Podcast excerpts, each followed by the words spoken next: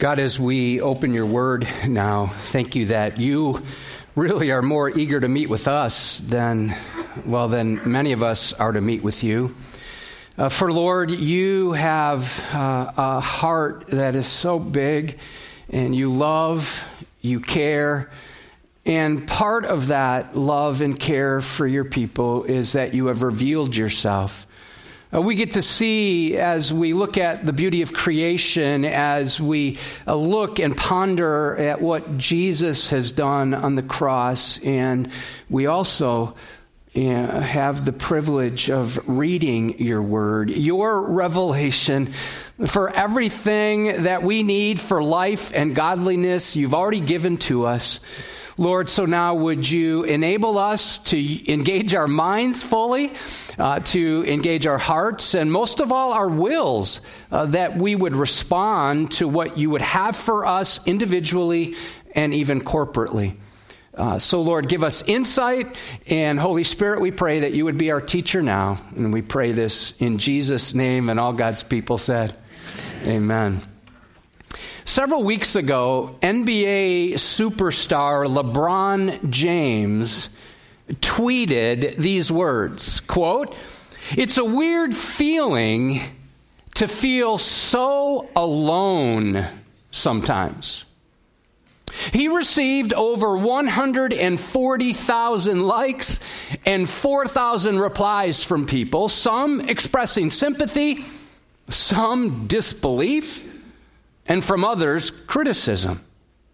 I appreciated John Stonestreet's insight. It can be difficult to understand how rich, famous celebrities like LeBron could be lonely.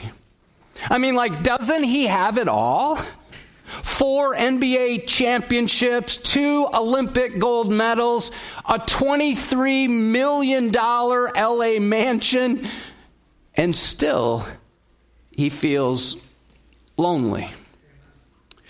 A recent study reports teens and tweens today have unprecedented access to technology, and yet many report they've never been so bored.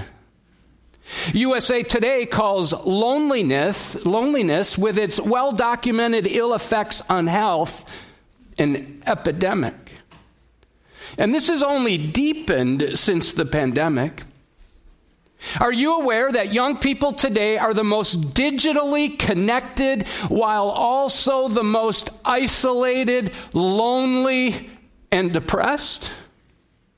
The percentage of Gen Z that identifies as atheist is double that of the U.S. adult population. And sadly, only 4% of this generation has a biblical worldview. Now, related to all of that, when churchgoers were asked uh, several years ago if they've heard of the Great Commission, 51% indicated they had never heard of it. Only 17%, this is a survey of churchgoers, knew what the Great Commission was and could explain it. Now, considering those trends, it behooves us to know the Great Commission and to grow in our discipleship by making disciples who make disciples among all nations, especially among our youngest generations. And we're going to circle back to that at the end of the message. Our focus today is on the word rebuild. To rebuild means to build up, to fortify or reinforce, to construct again. One dictionary defines it like this to build something again after it has been damaged or destroyed. Here's our main idea the best time to rebuild is right now. I'm going to invite you, if you have a copy of God's Word with you, there's one in front of you, to open up to the book of Haggai. Haggai is the second shortest book in the Old Testament. It's a bit difficult to locate, there's only two chapters. Oh, let me help you. It's right between Zephaniah and Zechariah. That's not all that helpful either, is it? So, the easiest way to find it is to go to Matthew, the Gospel of Matthew, hang a left three books.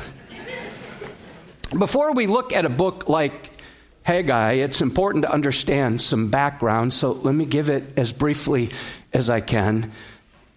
Because of decades of disobedience, Assyria conquered Israel. Those are the northern tribes. And Israel was dispersed, scattered, actually became known as the ten lost tribes of Israel. Judah, the kingdom to the south, made up of two tribes, watched what happened to their brothers and sisters in the north, and you would think they would learn a lesson. They didn't. They worshiped idols, they went astray. And so many years later, the Babylonians came down and destroyed Jerusalem. They decimated the temple. They killed and slaughtered many people. And they took many back, deported them to what is now modern day Iraq. This period is called the captivity or the exile. Now, many of God's prophets, particularly Jeremiah, predicted that that captivity would last for 70 years after which God's people would be allowed to return home. And so the first group of people to return home, some 50,000 of them, returned to Judah with Zerubbabel. They rebuilt the altar and they began offering sacrifices. They worked hard for two years. They finished the foundation of the temple. But here's some bad news they got discouraged. And that can happen on a rebuilding project. They got off focus, off mission. There were a lot of enemies in the land who were attacking them, but, but something else happened. They took their eyes off the task, the mission that God had given to them, their very reason for returning, and started just focusing on their own lives and their own homes. And so God sent some prophets to speak a message to God's people who had gotten off track. One of those was the prophet Haggai, another one is Zechariah, and he's calling them to finish, to rebuild, to finish the rebuilding project. Get this 16 years have gone by. The temple foundation is in ruins. Things are like growing up, it's been neglected, they've been off task. And so, after 16 years of spiritual lethargy, God told them that it's time to get back to building again. He calls them to some action, but first, he addresses their attitudes. that's where we're going to start today, and perhaps you've gotten off track in your sense of mission and calling and building into your life what God has called you to build. So let's start with some attitude adjustments. Here's the first one put God in his proper place. Join me in verse 2. Thus says the Lord of hosts. Now that would get their attention. That's Jehovah Sabaoth, the Lord of the angel armies. This references God as the commander of all of the armies of heaven. This would get their attention. This title, this name for God, is used 270 times in the Bible and 14 times alone in the short book of only two chapters. Here's a question for us to ponder Are we reverencing God? do we see him for who he is? Second is to be ready to proceed and stop procrastinating. And so, even though the people faced some mounting problems, the God of the angel armies summarized their lame excuse. Listen to their excuse. Oh, we're so much like this. These people say, The time has not yet come to rebuild the house of the Lord. They're like, it's not the right time, God. This, this is what they're telling God. It's been 16 years since they've been at it. Would you notice God refers to them as these people? He doesn't even call them my people. Why? Because they're not acting like his people. They'd only focused on themselves for 16 years. Now, None of them were claiming it wasn't important to build God's house. If we were to interview them, say, Oh, we know it's important. God's house is very important. They're just like, It's not the right time. That's how it happens, actually, for each of us. We first put something off, we know it's important, we think we'll get to it later, and then a week goes by, and then a month goes by, and then a year goes by, and then a decade goes by, and then a lifetime goes by. Third attitude adjustment is that they needed to take their focus off living for their own pleasure and prioritize God. The God of the angel armies asks a very penetrating question. I'm in verses 3 and 4. Then the word of the Lord came by the hand of Haggai the prophet. Is it a time for you yourselves to dwell in your paneled houses? While this house, my house, God says, lies in ruins? You know, it's not that they were unable, no, they were unwilling. And I wonder if some of us would be more honest instead of saying something like, I can't if we would simply say, I won't. Because that most of the time is our issue. It's a matter of our will. We're like, I won't do that. Do you see the contrast here between God's desolate house and their decorated houses? I mean, this is brought out vividly with the phrase, you yourselves. And when you see the word paneled, what most of us think is an inexpensive way to put a room down in the basement, right?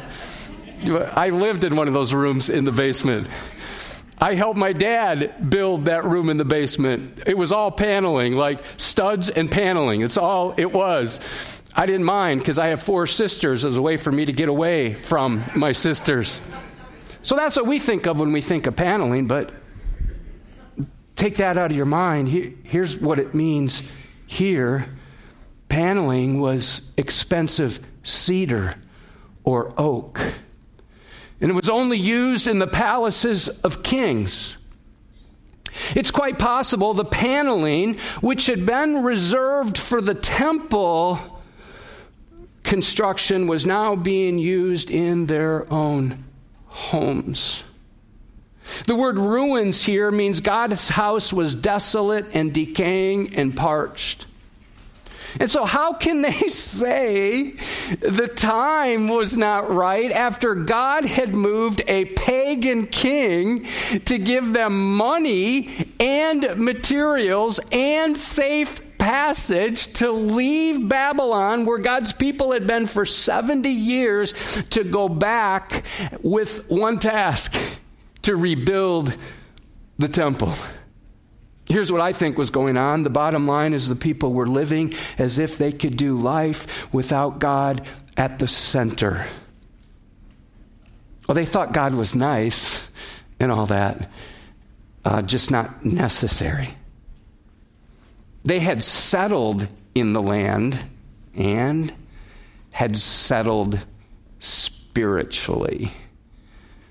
Oh, that can happen in our lives as well. Friends, the best time to rebuild is right now. Let's look now at three calls to action in verses 5 through 8. Number one, to pause and ponder. After God reminds them of his immutable immensity, notice I'm in verse 5. Now, therefore, thus says the Lord of hosts, Jehovah Sabaoth, the Lord of the angel armies, consider your ways. This is really the major message of the book. It's unique to Haggai. This phrase, consider your ways, occurs five times in this brief book. God's like, consider what's going on in your life. It means literally to bring your mind to bear upon your ways. So God says, consider your ways. Notice next, they're to look and learn. Verse 6 shows what happens when we don't put God first. You've sown much, God says, and harvested little. You eat, but you never have enough. You drink, but you never have your fill. You clothe yourselves, but no one is warm. And he who earns wages does so to put them into a bag with holes. It's kind of descriptive of what's going on in our economy. The message is clear. We will never find satisfaction until we find our satisfaction in Him. Friends, many of you have learned this truth. If God is not at the center of your life, even if you get what you think you need, it will never be enough. The book of Micah 6:14, you shall eat but not be satisfied, there shall be hunger within you. Now, let me come back to something else John Stonestreet said about LeBron's loneliness. Quote, "The problem with having it all is defining it all." Define it wrong, and you could get everything you want before realizing the hole in your heart is actually God shaped. Let me say it like this dissatisfaction is designed to lead us to find satisfaction in God alone. Well, let me see it, say it as clearly as I can. If we put our pleasures above God's priorities, we will never find what we are longing for. If any of you learned that the hard way? Yeah. See, the more we marginalize Him, put Him out to the margins of our life, the more we're going to meander through life living without any margin ourselves. Mark this down God is not sending dissatisfaction among them because He hates them, He's doing it because He loves them. And he wants them to get back on mission, back on task for why they were sent back in the first place to rebuild that which is important to God. Number three, they're to go and get, verse 8, go up to the hills and bring wood and build the house. I love this next part that I may take pleasure in it and that I may be glorified says the Lord. The command to go up implies upward motion. It's the only command in the entire book. It's a threefold command go, bring, and rebuild and build. See, it's not enough to just say we love God, we must live out our love. The logs won't come rolling down the mountain on their own. they had to go up, bring them down, and then get to work rebuilding. Oh, don't miss how God had already provided all the resources they needed. They just needed to go and get them, but they were already available. Now, let's consider how God wants each of us individually to be involved in some rebuilding. According to 2 Peter 1 3, this is such good news. You have been given everything you need for life and for godliness. You have been given everything you need to tackle the task of rebuilding that which has been ignored in your own life. Well, let me quote this verse in the version in which I first learned it.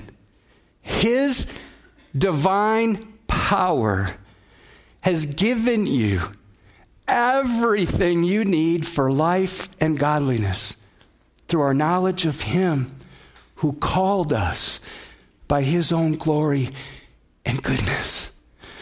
See, some of us think if only I had this, then I would be more faithful. If, if only God would give me this, then I could do that. Listen, this verse says God has given you everything already that you need for life and for your pursuit of godliness. You have it now. Now, I'm going to ask you to close your eyes. I'm going to guide us through some questions. And you just use these questions as a way to do an inventory of your own life. Do you view God with the reverence he deserves as Jehovah Sabaoth. And as you look at your life, your activities, your schedule, what one thing have you been putting off? What is God prompting you to do? What, what message is he sending you through your dissatisfaction, through your restlessness? In what specific ways will you prioritize him this week instead of living for your own pleasure? What is it that God is calling you to do? And what do you need to go and get that's already been granted to you? What does God want to use you to focus on rebuilding? Could it be your daily Bible reading and your prayer time? Could it be your giving? Perhaps you're not giving anything, or perhaps you're just giving a little. Or maybe it's you're serving. Perhaps as you look at your schedule, life is revolving around you and what you're interested in. Or a little closer to home, what about your marriage if you're married? Any distance going on there? Anything within your family, within your children, within your extended family? What about your relationships? Any reconciliation that needs to take place. Uh, maybe it's your consistency in gathering for worship every weekend. Perhaps it's your commitment to the Great Commission mandate to make disciples among our neighbors and the nations. Now, you can open your eyes to make sure we get the answer right should George Barna call any of us? Here's the Great Commission. It's given by Jesus himself right at the end of Matthew chapter 28. Here it is Go, go, therefore, and make disciples of all nations, baptizing them in the name of the Father and of the Son and of the Holy Spirit. Oh, but there's more teaching them to observe all that I have commanded you. And then we're given a promise, and behold, I am with you always to the end of the age. God's people stopped doing the chief work that they had been commissioned to do, which is why they had been sent back to the land in the first place. Friends, likewise, our main job today is to bring glory to God by obeying the Great Commission as we gather, as we grow, as we give, and as we go with the gospel. That is why we've been sent here. And to grow in our discipleship and to reach more teenagers for Christ, we are committed to building on the foundations which have already been laid. We just need to go and get after it. Because the best time to rebuild is right now.